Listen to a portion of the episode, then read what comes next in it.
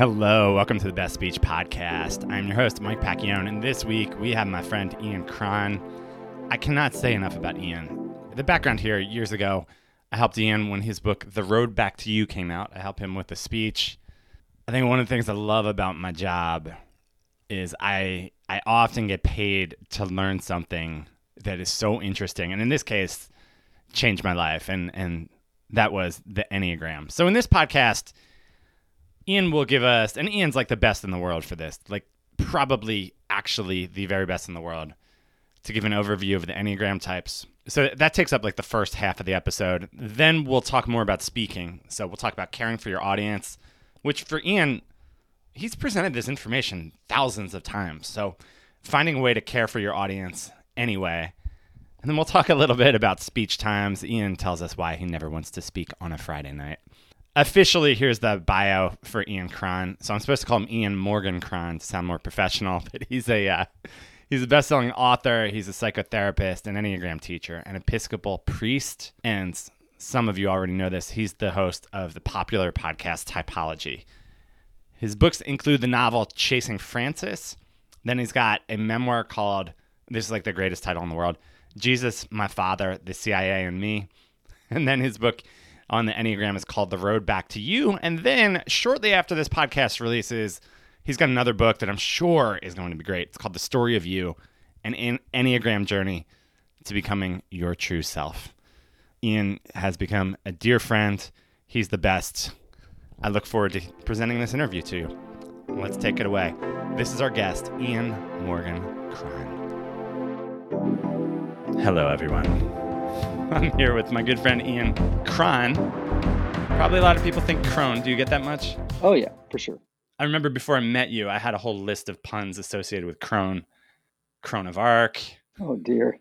Uh, bad to the Crone, and then and then it was Cron, and I was just left with Cron solo. Okay, I'll move beyond move beyond this. But hey, this is Ian Cron, my good friend Ian, who I've worked with before.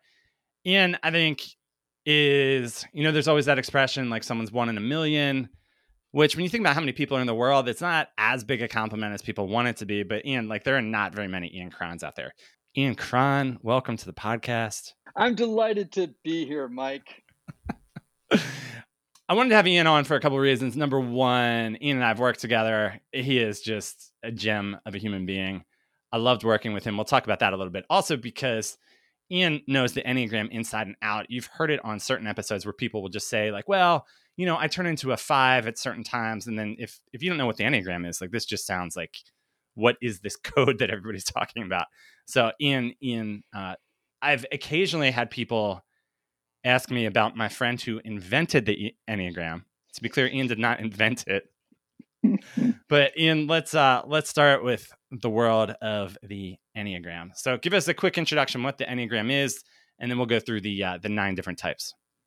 Yeah, so the Enneagram is this ancient personality typing system that teaches there are nine basic personality types in the world, one of which we gravitate toward and adopt in childhood as a way to uh, feel safe, to protect ourselves, and to navigate the world of relationships.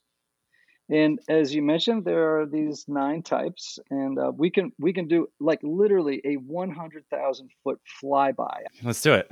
I could write hundred pages on each of these types without doing research. So, um, but I'll just give you a, a high altitude sort of pass. So, ones are called the improvers. I used to call them the perfectionists, My, but I yep. got so much pushback from them because it's the only term of the nine, the only signifier that sounds a little uh, pejorative, right? Ooh, good word.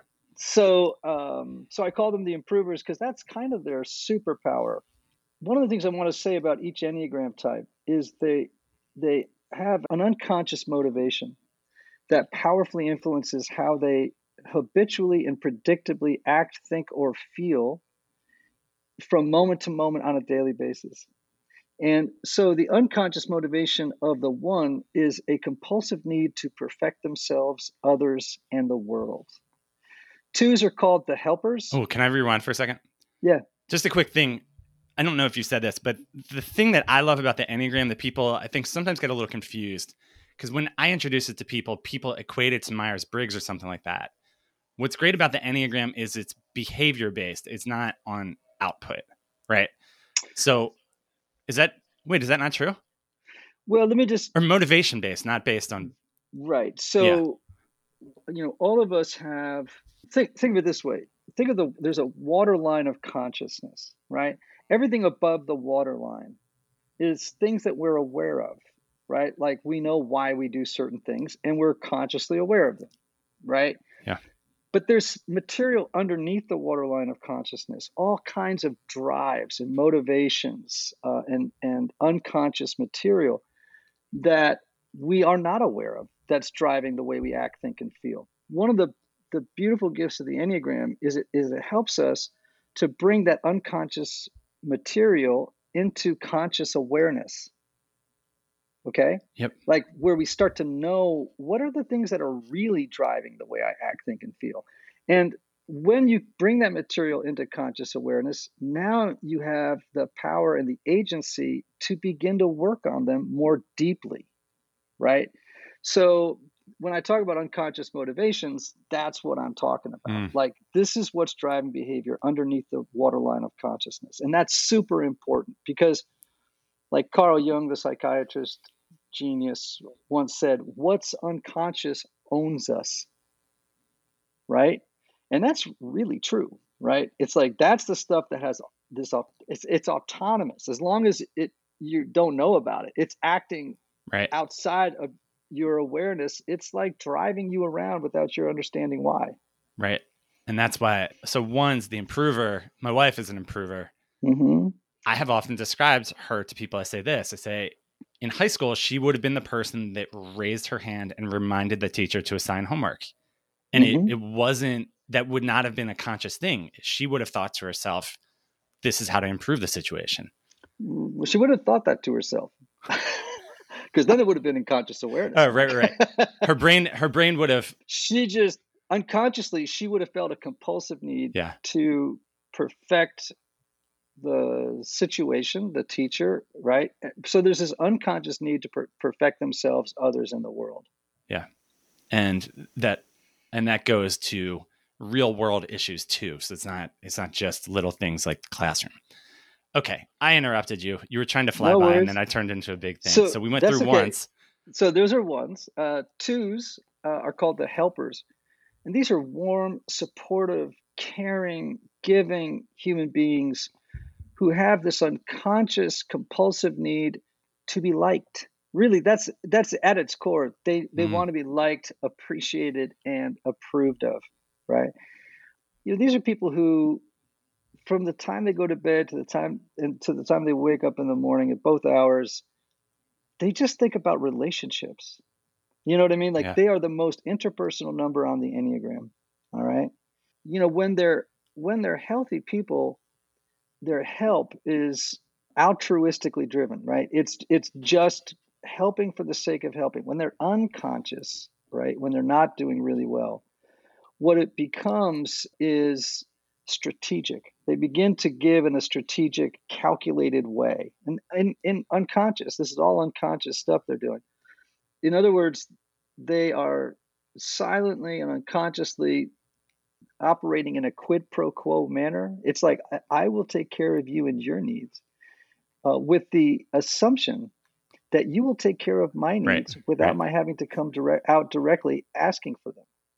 I always remember the speech we worked on. Do you remember the example that you used for that? Oh, um, oh, you mean about Scooter the dog? yes. Yeah. So I knew a, a two. She she had a terrier, a Scooter, right, and um, just died unexpectedly in the night. Heartbroken. The person was heartbroken. And not two hours uh, after this person discovered Scooter had died, he gets he gets a knock on the door and there was uh, his now self-identified Enneagram 2 standing at the door holding a Jack Russell Terrier puppy with a red bow taped to its head. And she just learned about Scooter's demise, right, from mutual friends and says, I know exactly what Jake needs, and I'm going to quote unquote help him. You know what I mean? And, and so sometimes their helping misses the mark, right? But it's this compulsive need to help. And I guarantee you what what she was thinking was, I'm going to take care of Jake with the unconscious assumption or belief or hope that he will meet my needs yeah. when the time comes and I, I won't have to ask for it directly. And then the other end of that, I remember you posted on your Instagram at one point. You were at some sort of rally, and there was there was someone there who had brought water for people oh, who were who were at oh, a rally. I can tell. Yeah. You know, after a while, man, when you work with the Enneagram long enough, sometimes you can spot behaviors, and I tend to try and have some humility around this because I could be wrong. But where you go, mm, that smells like a two. And I've even done this on purpose where I have coughed while giving a talk. Go like that. And the first person who gets up to get me water eventually, I'm like, Are you a two? And invariably they say yes, and the room starts laughing. You know, it's like a great setup. Uh, so good. All right, threes. Threes are called the performers. Uh, and these people are goal oriented, ambitious, driven. They love a to do list. Similar to ones. Ones love to do lists too, as well, right? For a whole different set of reasons. But the three's unconscious motivation is a need to succeed, to appear successful, and to avoid failure at all costs, right? So, three see a world in which people value others for what they do, not for who they are inside. So, they're just out there trying to crush it. And in a way, what what threes want is love, but they settle for achievement. Mm. Right? And uh, so, you know, they read David Allen's book, Getting Things Done. They're they're running around, uh, just trying to kill it all day long. They're one of the things that's interesting about threes is they have this crazy talent. They can shapeshift, right, like a chameleon, right? right? Just like change their colors, in in order to win the admiration of the crowd, right? They can just walk into a room, get like intuitively know what does this what kind of person does this group value and love? And then they shapeshift into that person, right? right. Yeah. So they make great salespeople, politicians, you know, whatever, you know, uh, person that they, they just sense the the would would win the admiration of others, right? Like like twos want approval, right, and appreciation. Yeah. Threes want admiration. Those right. are two different right. animals. Right. I always felt like uh, Jerry Maguire, the movie Jerry Maguire, Jerry is a great transformation character of a three. Yes. As best we yes. can assess movie characters, great transformation of a three. Yes, absolutely. Yeah, absolutely. Okay, what about fours? Type that's n- near to your heart. Yeah, near to my heart. I'm a four. So they're known as the individualists. Fours believe that there's something essential missing in their core makeup, right? That everyone else seems to have and that renders them unworthy of love and relationship.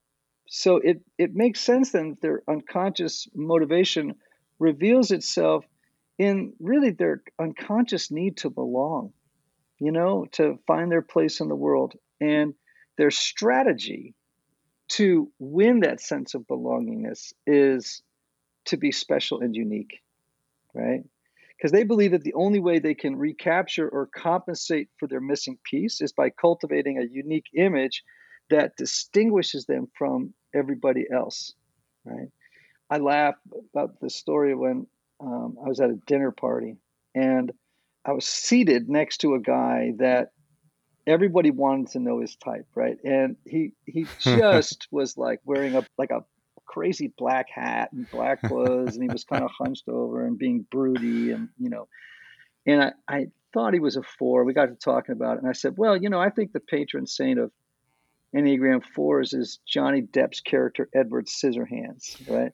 And he just looked at me with these big eyes, and his just his head dropped, and then he he uh, pulled up his shirt sleeve, and there was a giant tattoo of Edward oh, Scissorhands. Oh no, no, on his arm. And I was like, you can't make this up, right? You just cannot make this up. And it just reinforced for me how accurate the Enneagram is. Mm. You know, I've, I've seen this play out in a million different ways. It, it's incredible. Yeah. And it, it's funny because you talk about it that way and it's this ancient thing and nine types and it can sound like Indiana Jones or something to an outsider. And then you get into it like, oh no, that's, that's pretty accurate. Yeah, you know, it's interesting though, Mike. I, am working with a research psychologist right now developing a new Enneagram assessment test. And I decided to spend a lot of money and call on real experts in what's called psychometrics. So those are people who put together psychological tests for a living, right? And to put this one together so it's going to be the most accurate, scientific based, right? Sort of science, maybe sort of evidence based yeah. um, assessment. And this guy just wrote a major paper for the most prestigious psycho- world of psychology journal, right? On the Enneagram and its its accuracy and usefulness in modern psychology. So it's this is not it, this is not like an Indiana Jones, you know, come out with tablets from the mountain. You know, it's like no, this is being shown to have real scientific efficacy. And speaking of scientific efficacy, fives people who love scientific efficacy, they right? Do yes. So fives are called the investigators. They're innovative. They're analytical. They're intensely private. Others sort of kind of experience them as being emotionally distant. And they have an insatiable appetite to know and understand how everything works, right? And they're unconsciously motivated by a need to conserve energy, uh, to gather information to fend off feelings of inadequacy and ineptitude, right? So these are information junkies, uh, and they withdraw into the mind where they can carefully observe life, collect knowledge, new information, and interesting facts to avoid feeling overwhelmed by the world, right? So, as you can imagine, you know, like the worst thing that ever happened to a five is the internet. because they go down that wormhole, man. They'll be there all night long, like just hoovering information, like a like a shop vac, man. They're just sucking it up everywhere they can. They retreat into privacy a lot just to recharge, right? They like you know every phone call every handshake every uh, unexpected encounter with another person just seems to cost fives more than other people like relation mm. it just drains their tanks it depletes them right uh, and so you know the the it, the internet may be really fun for the enneagram 5 the problem is is it removes them from the very thing they need most which is relationships right, right. it's a way out of like just dealing with the world of, of relationships um, they're wonderful human beings. Some of my favorite, you know, friends are fives. I, I love them. I've often described one of my old roommates, Will. I lived downstairs. He lived upstairs. He would just be upstairs all day. What's this guy doing up there? Discovered the Enneagram and it totally made sense because Will, I mean, Will's the type of person who would, you know, gets a new printer and he he reads the instruction booklet. Oh, right? yeah. like those are Enneagram fives. Yeah excited by that information. They're the little kids. They're the little kids who are always taking radios apart. They just wanted to know how it worked. You know what I mean? You know, like I said, they're all these types are beautiful when they're healthy and they're self-aware. When they're not, they're just on yeah. autopilot yeah. doing this stuff, right? And you know, sadly, when you're on autopilot doing this stuff, you will repeatedly do things that actually prevent you you think they're going to get you what you want, but they mm. actually prevent you from mm. getting what you want. You know, um, they they thwart you at every turn. But we just keep going back to the watering hole. Thinking, this time, okay, this time, this is going to work. uh, all right. How about sixes? Sixes vary greatly, right? Yeah. But sixes, you you say is the the most popular. Is that accurate? Well, I mean, Enneagram teachers speculate that there are more sixes than any other type in the general population, and there are fewer fours than any other type in the general population, which thrills fours because it makes them special and unique, right? So it just it just uh, feeds the fuel, the fire, you know. So sixes are called the loyalists, and what motivates these folks is a need to feel safe, secure, and supported. Um, they're worst case scenario thinkers who see a world in which disaster can strike at any moment.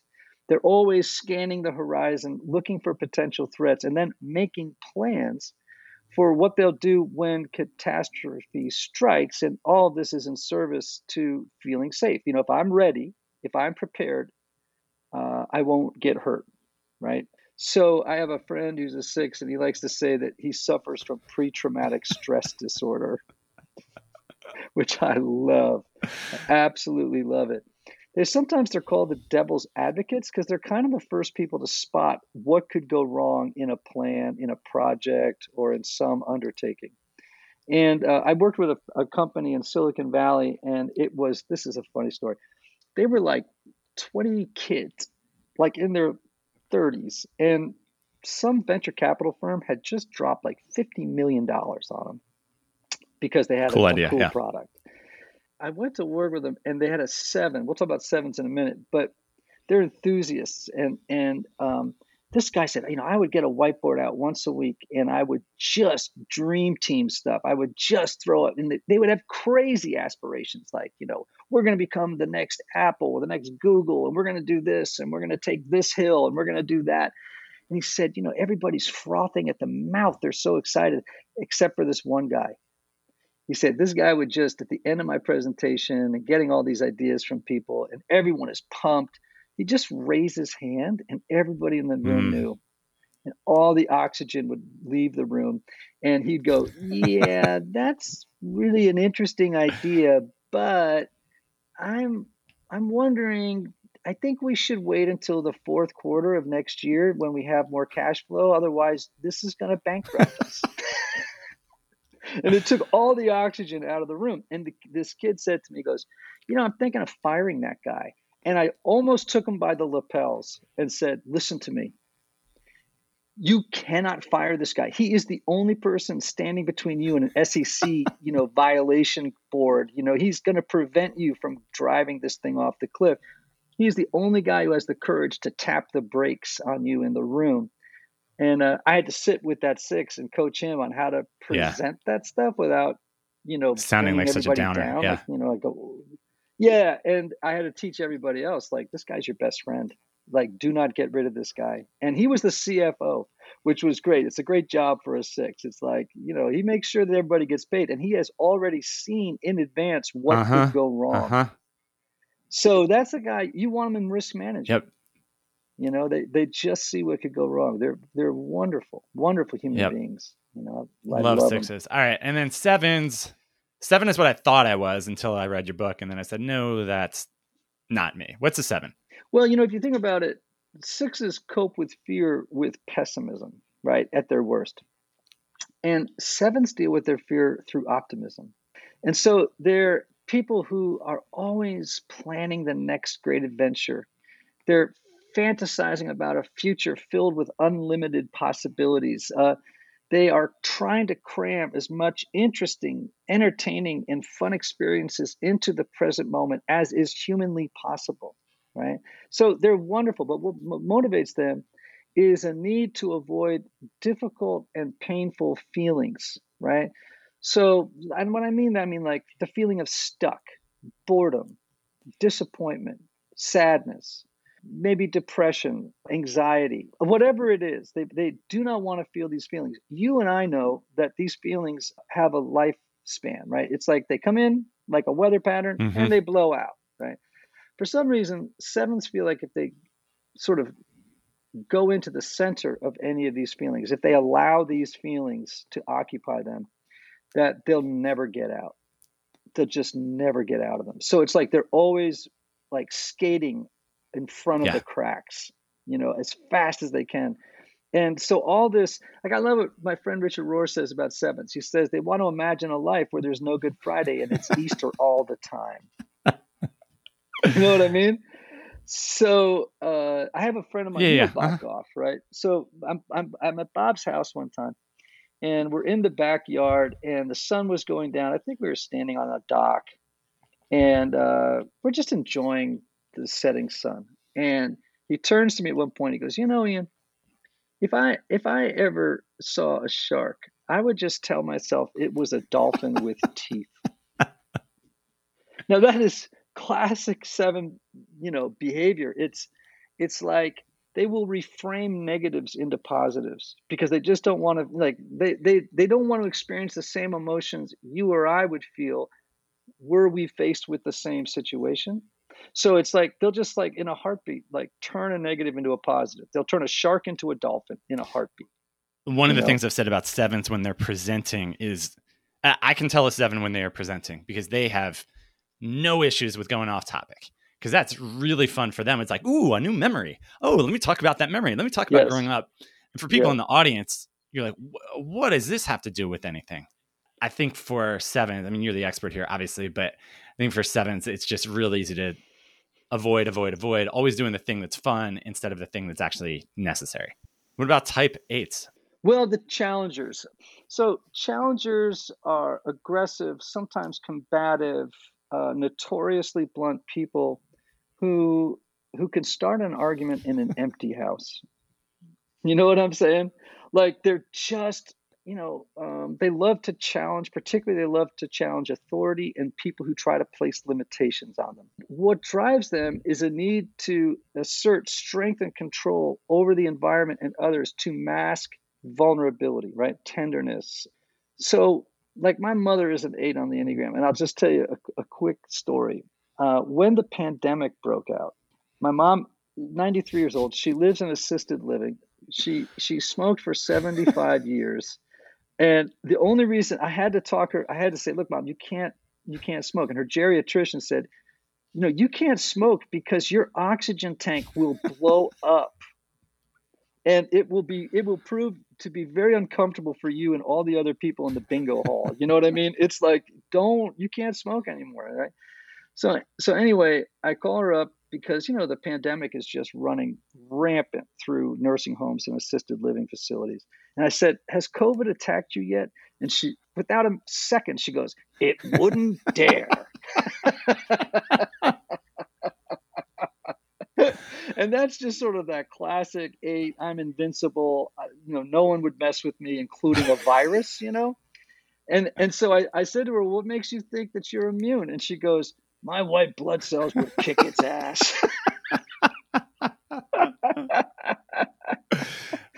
You know so it's this again it's this unconscious motivation though to mask vulnerability and tenderness and you can see where that just gets in the way of relationships and where like in a corporate setting everything i'm describing will let me put it this way it, it helped you as a little person survive the world but when you drag those behaviors into adulthood they just work against yep. you man and uh, you know I've, I've saved a couple of jobs by helping people understand their Enneagram type and to start to manage, to regulate, to mitigate some of these behaviors that they brought with them from childhood into adulthood so they could just be more self aware, thoughtful people. Sevens aren't going to stop being optimists. Fives aren't going to stop being interested in knowledge. You know, threes aren't going to stop, you know, being interested in achievement, getting stuff done, productivity. I don't want them to. But what I want them to do is stop over relying on those motivations, bring them into awareness so that they don't depend on them too much to get things that can't be gotten yeah. through them, you know, uh, because they hurt them yeah. when they get to be adults. All right. I'm ready for nines. And what I was going to say is uh, tread carefully. Nines, I'm a nine. Ian's wife is a nine. Nines are people who um, you know, it's one through nine. It's easy to run over the time that you've allotted for something, so nines get shortchanged. And they're also the people who are least likely to be angry that they got shortchanged. Ian, can you uh, explain nines? Yeah, that's right. And actually, you know, when I teach, they're the second number I teach. Oh, because you go eight, nine, one. Yeah, yeah. Yeah, I do. So only when I'm doing them in order like this do they get last. Yeah, but every time I hear you on a podcast, it's like you and Don Miller, and it's like, ah, oh, nines. I can tell that Don he's in his head he's like we have 20 seconds to do nines. Go nines. Nines and nines we're fine with that. We're fine with that. Yeah right because you don't think your presence matters very much like you know it's to be expected. Well nines are called the sweethearts of the enneagram and i know that from personal experience because they're they're so quick to love they're they're slow to judge they're so easygoing they're don't rock the boat go with the flow don't upset the apple cart kinds of people but their unconscious motivation what's driving this behavior is a, is this this need to maintain connection with others uh, to avoid conflict which is a major theme and to protect their inner peace at, at all costs right? So in order to accomplish that what nines will do is put aside their own desires preferences opinions and dreams to merge with those of another person or of a group right? if if eights have more energy than any other number on the enneagram, nines have the least, right? We love naps.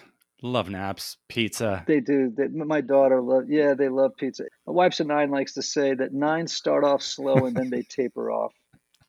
That is sometimes you know? true. Yeah. So, but these these folks, and that's not true sure. every nine. I, I know a lot of nines who work really really hard. The problem is is that they're distractible, and they often end up doing just sort of mindless mm-hmm. busy work that's not really essential to the moment. Like threes are really focused people. Eights can be super focused. They're laser like, but nine's attention is really kind of diffuse, right? It's sort of all over. It's like, you know, they often find themselves just doing whatever presents itself to them in the moment. You know, like I know that if I if my wife is working on some really important task and I just walk through the room and I say, you know, we need to water the flowers. She will get up and go water the flowers. Like and i'll be like you know you could say i'll get to that after i'm finished with this. no because we're nervous we're never going to remember if we don't do it. Well well there's that but also it's it's it's also because you know nines have trouble prioritizing. Yeah. that's one issue uh, but another issue is is that they're so used to downplaying their priorities and putting everyone else's in mm-hmm. front of theirs and you know i think the other thing with nines is that they are so worried about conflict, anything that would disturb relationship, that they just kind of go yeah. with the flow, even about small yep. things, you know, even about small things. And, but, you know, again, when all these types are healthy and self aware, they're fantastic. When they are unhealthy and lack self awareness, they just bang guardrail to guardrail mm-hmm. through life, you know, just kind of like robotically like they're just lost in the trance of their yep. behavior the same way that we kind of fall into you know it's like when you pass an exit on the highway because you're lost in thought it's like we just you know just kind of roll on mechanistically and that's problematic for every single so type. on that note i was on your podcast i think it was two yeah it would have been about two years ago and i wrote a pdf uh, public speaking and the enneagram freebie. People can download it. I'll put it in the show notes. With nines, one of the things that I did write was listen, your instinct is going to be to not have a point of view. But when you're presenting, the thing the audience needs almost more than anything else is for you to have a point of view. So have your point of view, stick to it. And then the the trap that nines can fall into is present, present, present, and you've given yourself that little pep talk. Have a point of view. Have a point of view. Have a point of view. Gets to the Q and A you feel like it's over. You're like, ah, but you you still need to have a point of view when it comes to Q and A. So here's yes, here's my question for you, Ian. So this was a good example. We could talk about this. I mean, you could give six hours off the top of your head on the Enneagram. How many times have you presented the Enneagram from stage or from Zoom? I mean, it's got to be close to a thousand, hundreds. Yeah, I, I can't even. Count. So for people who are giving a presentation over and over and over again, like what's what's a tip you have when you could just go through autopilot on all the numbers or all the different sections of the speech? Yeah. Well, you know what's interesting about speaking, one of the things I which I don't think people talk often enough about mm-hmm. is if you don't care about your audience, then you will mm-hmm. be of little use to them. You you really i dare to say even love the people you speak to right? You may not know them but to really feel like what i have to say will positively move the needle in their lives and i care about them. I want their lives to be better and that's why i'm here so it's not just to get the money it, it's not just to have something to do uh, it's not to win yeah or for applause, glory yeah right it or for glory. It's really because if you don't get up, they'll smell it. You know, they they'll smell it. Like this guy's just here for the the check. When really I tried, and and I honestly say that uh, for me, that's not hard for me to do. Like I, but but for others, I think they have to remind themselves, I am here for one reason, right? To persuade, to improve, um, to what whatever your your goal is, right? But but hopefully to move people in a direction of mm-hmm. positive mm-hmm. change. Mm-hmm. And if you don't care about them, don't go. just just don't hurt them and yourself by doing Do it. you you have spoken uh, the amount of time you have spent on stages, whether it's at at a church in the corporate setting, wherever, is is a, is a pretty big number of hours. Like, do you still get nervous, or or what makes you nervous versus not? Well, I don't get nervous per se. If I do, it's very, you know, it simmers real low, right? In part because I know this Yeah. material cold. Secondly, the, the times I do get nervous is when the stakes are high. Uh, you and I worked on uh, my doing that LeaderCast event. The book had been out for I don't know a year or something like that, and was really kind of taken off. And um, there were I don't know 8,000, 10,000 people in the room. Uh, it was in a small arena in in uh, Atlanta, but there were 140,000 people live streaming Uh-huh. the event. Right, so there were camera cameras flying all over the place and jumbotrons and a big set, you know, whatever.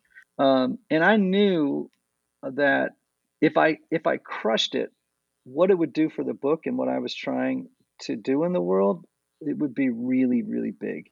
And if I sucked, it was really going to hurt my efforts. Right? It- That is a lost opportunity. Yeah. it's a huge lost opportunity. So I was nervous about that, you know. Also, there was a rota of really impressive speakers that went before me, right? And were coming after me.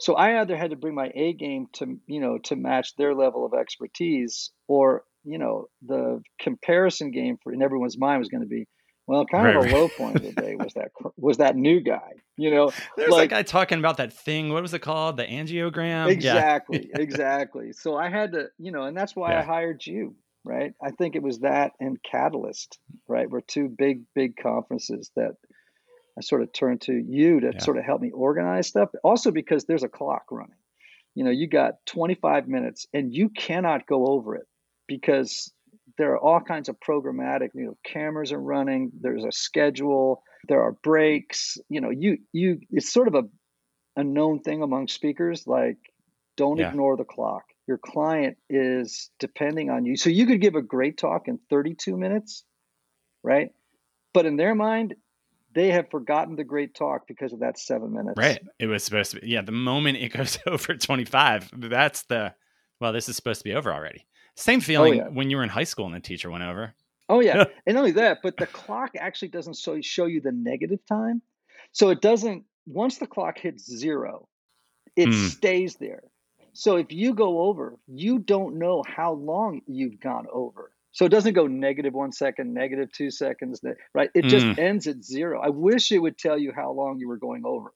Because if you go a minute, okay, no big deal. But you know time goes on a stage, especially if you're getting a Right, lot of laughter right. and positive feedback, is you know you, you could go 10 minutes over and not realize that 10 minutes went by because time is not the same on a stage as it is in real life it's it's like the time continuum bends when you're on stage somehow and like it just goes by so quickly um, which is another thing you have to do which is discipline yourself to stay on script. Because if you go off on a tangent which you i mean i've taught it so many times. I have so many stories i can tell about each type and they'll get laughs or they'll move people uh, and uh, you're so tempted in the moment to go off script and go oh by the way you know and then suddenly eh, you're you know you've been speaking like you know i don't know fidel castro for like six hours you know? Well, and it's, it's, it's addictive when people start laughing. In your head, you're like, ooh, let me give you another story about being a three, right? Oh yeah, totally, totally, totally. And that's one of the things you help me with, you know, because I do have a sort of an entertainer's mind, and and so you know, if you're killing it, if it's working, it's easy if an audience is sort of responding. I I remember speaking at a huge conference once, and it was right after lunch, and I was throwing everything I knew at the room to wake them up. I was telling every funny story. I was I was all but like doing gymnastics on the stage, you know, and uh, I just couldn't Mm. get them to wake up. You know, and sometimes you're in front of a crowd, you know this, and you could be there's a lot of things that are out of your control, right? You know, who knows what? It could be that uh, they're tired, they just ate, they haven't liked the program so far, or the speaker before you, you know what I mean, or whatever. These are things that are outside of your control. And um, you know, you get in front of a room and sometimes it's just flat, you know, you don't know why. It's just flat. It's, It's not, not your your fault. fault. Yeah. Right. That's when time goes really slow. it's like you cannot wait to get off of that stage. You know, it's like because it just feels like this is my fault no matter what I'm doing. It's just not working. When that's not the truth, you may be presenting really well and you may be giving them great information and they're just not there. And. I, I think know? something else that happens is our litmus test is often humor. Like, are they laughing? Because that, that's the one thing Right. that you can see, and it's, it's basically a proof point. Outside of that, and not everybody Right. has a big smile on their face the whole talk. That doesn't mean that the talk is bombing, right? Right. But it's easy to let that affect us. Well, yeah, yeah. I mean, we look for Yeah. head nods, we look for laughs, and then there's that. You know this feeling. There's sometimes like this electrical charge just seems to fall on the audience, and you can mm-hmm. feel it, man. It's like the cloud of God has descended, and you can do no wrong, right? And it's the greatest feeling ever. By the way one of the things too that that when i'm approached to speak at something and they're like okay it's a weekend long conference and it's 5000 people and you're going to do the friday night slot. And i'm like no i'm not. Nope.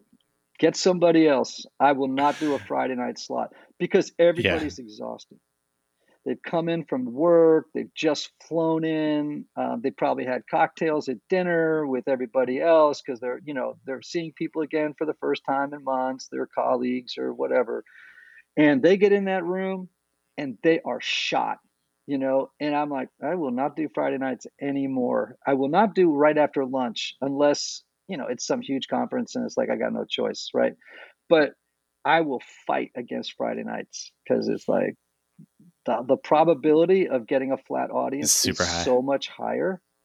Yeah. Now Saturday morning, Best, yeah. awesome. They've had a good night's sleep. They're excited to be there. They're they're really with you now. But Friday night, God, whew, Ian, with you, I, I have never done more brainstorming with a person. Or maybe let me say that differently. when I meet with people one on one, there's always a certain amount of, okay, why don't you spend the next five minutes, 10 minutes, however long I however long I give them, um, just saying some things out loud. And I'll sit there with post-it notes or whiteboard or whatever. And generally in that time, I would write down, I don't know, somewhere in the neighborhood of like 30 or 40 different ideas. Not with Ian Cron. Oh, we, the room was we- covered in post-its, every wall. we cracked triple digits. Uh, and with you, I, I think the thing that impressed me in working with you was your willingness to do draft after draft to get it right. Now, Oh, I will say oh God, that was one of the few times where I, I was actually nervous the day of because up until the night before, we're still it's we're still like switching out stories. Right. But I knew that you were a good presenter. You had so much stage experience. I was not worried about the moment being too big for you. Well, look, in fact, even that morning, I changed something, a fairly major chunk, on my way to the event. They sent a car.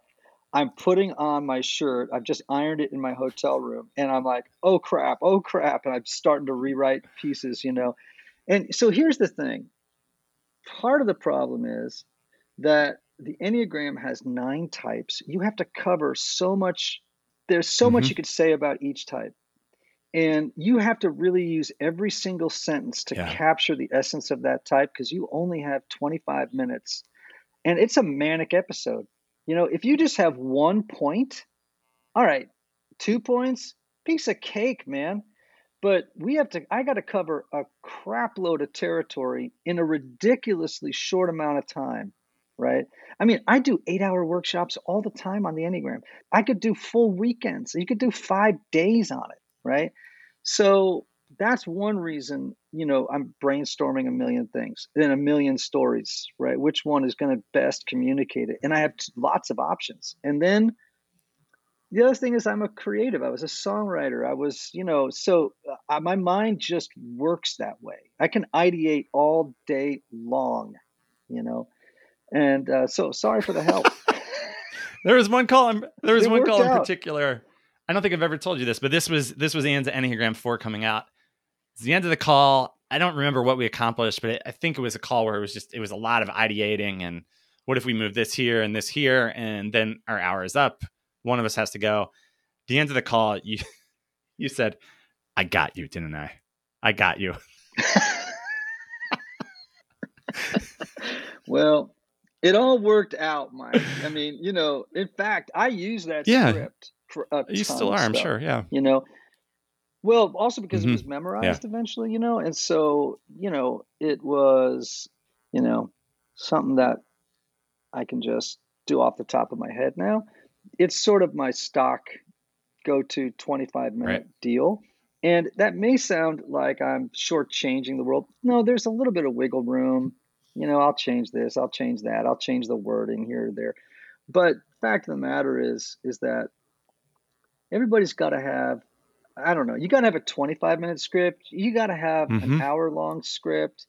You got to have the four hour. You got to have the eight hour. You know what i mean? Like i just have them for all kinds of like i'm doing this thing in uh, dallas on thursday night and they want an hour like an hour and a half actually. And so i just know how to organize that material in such a way that it works you know in an hour and a half i'm doing a four hour for a company in atlanta in two weeks and Yeah. i know how to do that you know it's just you just got to go out and work it work it work it work it and never stop working it And I think one of the things that that I took from our experience that is really helpful is uh okay, you had nine different types, which is a lot to do in 25 minutes. But even if someone only has 3, if there is a way to cut to the chase faster with an example versus a lot of words that are talking around it, that is the way to go. And I think that's something Mhm. really strong with you. You're talking about I've got a bunch of stories for each of those. We did a really great job combined of being able to tell the story of a number in a few sentences. And anytime you can do that, that's a win. Yeah, right. Well, that's because you know human beings are storytelling machines. Yeah. And they understand the world through the lens of story. Right? They experience their own lives like a movie that's being played out, right? And they're they're as fascinated by where the movie's going as anybody, right? Um, and making decisions that they hope will lead to the happily ever after, you know. And so that's why I think that's one of the reasons that stories stick to Mhm. people more than than anything else. Um, speaking of the happily ever after, there is uh I always loved your call to action from it. So I always ask people, okay, as a result of this talk, what do you want people to do?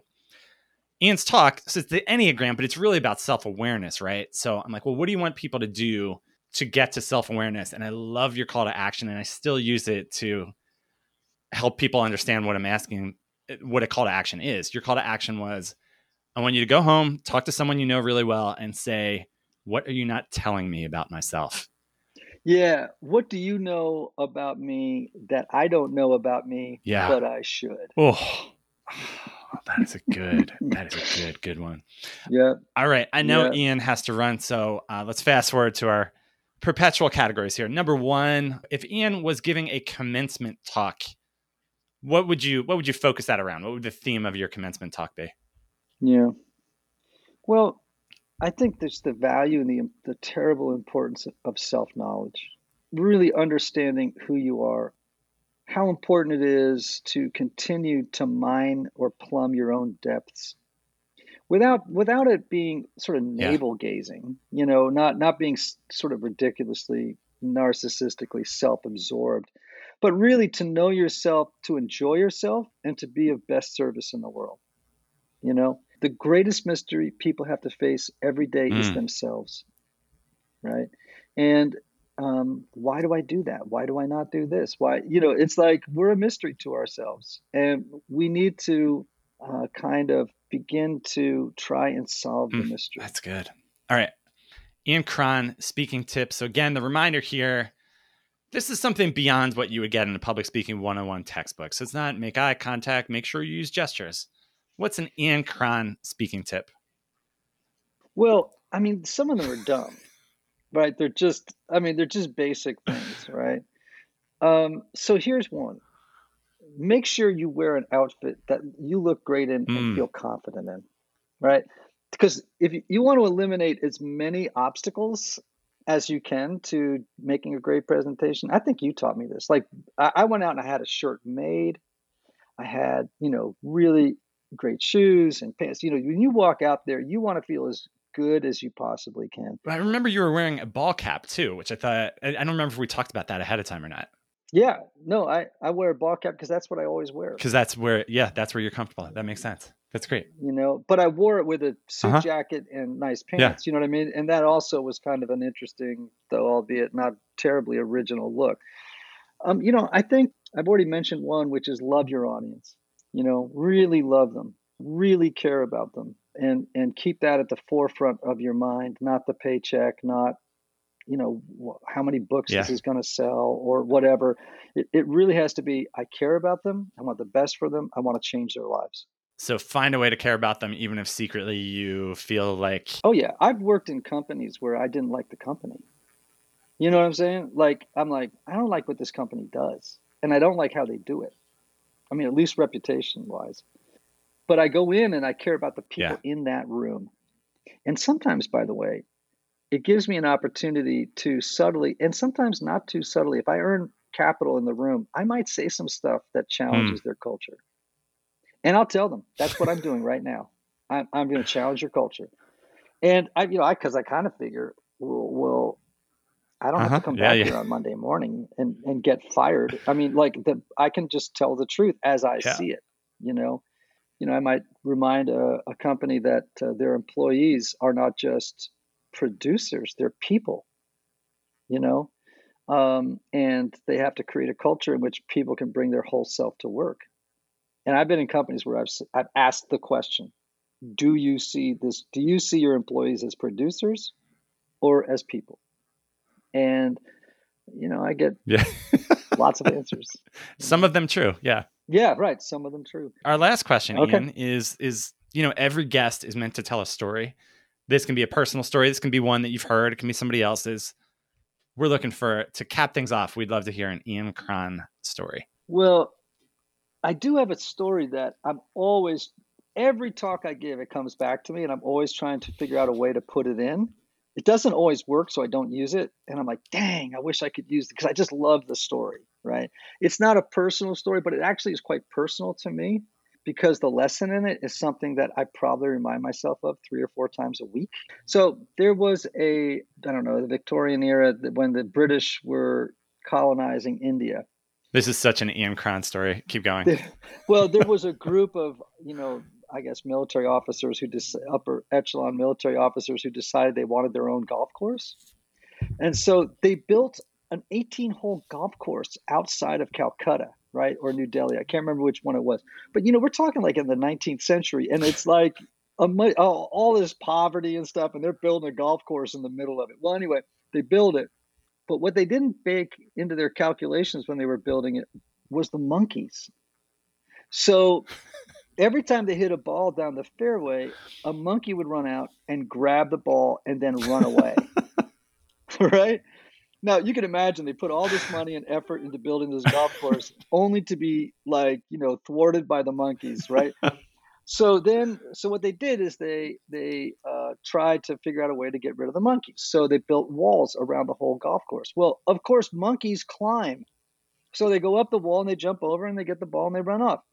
Then they decide they're going to try and trap them in cages and take them, you know, 50 miles away. But there's a lot of monkeys. Like a lot of these monkeys have brothers and sisters and aunts and uncles that will take their place, right? and then finally i think they started shooting them or something and of course that that had no effect right? So they eventually wrote a rule into their rule book. It's just genius. And it says you have to play the ball where the monkey drops it. Now the lesson that what? This is a true story? Yeah true story. Now the thing i love about this story the lesson is that is a life lesson mm. right like I I meet obstacles every day. I mean, I you know we run into problems, obstacles, and our typical response is things like this shouldn't happen. Why me? Which is a stupid question because the actual question is why not me? We respond with anger. We we tear our hair out. It's like whatever. We can fall into you know resignation and just sort of rolling over whatever it is, right? We whatever life throws at us. And I'm always like, dude, this is how it is. You got to play the ball where the monkey dropped it. That's just how it goes, right? Don't don't waste your time with all these other thoughts and responses. Just play the ball where the monkey dropped it. And it has served me well over time. That just that one sentence, dude, play the ball where the monkey dropped it. See, that even is that I would want in a commencement speech. Sure. If you're graduating college, you need to know, hey, the monkey's going to drop the ball in some bad places. You're going to be in the rough. Yeah. Totally. Play the ball where the monkey dropped it, kids. That's all there is to it. You know, take action, get out there, accept the fact that this is what life has presented you with, and just do your best with it. That's how it goes. Boom. That is great. Ian, you're the best. Hey, where can people find out more about you and what you do? Well, we have so many things going on. Um, they can go to Ian Morgan Cron. That's I A N M O R G A N Cron, C R O N dot com. And they can learn about, uh, I've got a new course coming out, which is called Discovering You, which is essentially an introduction to the Enneagram, a seven hour course. We have a kind of an Enneagram 201 course called uh, True You. Um, we have uh, an assessment right now called IEQ 9, which is tremendous. Gosh, we have a Typology Institute where you can sign up and get our weekly newsletter and be able to participate in a once a month call with me, you know, with like 50 or 100 Oh, other nice. people. So, yeah, there's just tons of stuff going on. Go to the website, you can you can hear all about it. Hey, everybody, this guy knows what he's talking about. If you are at all interested in the Enneagram, check Ian out and check out his work. Ian, thank you so much, my friend. Good to chat with you. Oh, my pleasure, brothers. Hope we talk again soon. Don't you love Ian Cron? Don't you love the Enneagram? Seriously, we hope you loved that interview as much as I enjoyed doing it. I should remind you, Ian's new book, The Story of You, releases on December 28th. You can pre order that right now. IanMorganCron.com is the most direct place. Y'all, I have been Mike Pacchione. I will continue to be Mike Pacchione. My guest today is Ian Cron. The Best Speech podcast is edited by Alicia Otieno, and our music from Jonah Ramey. Until next time, my friends, do good things out there.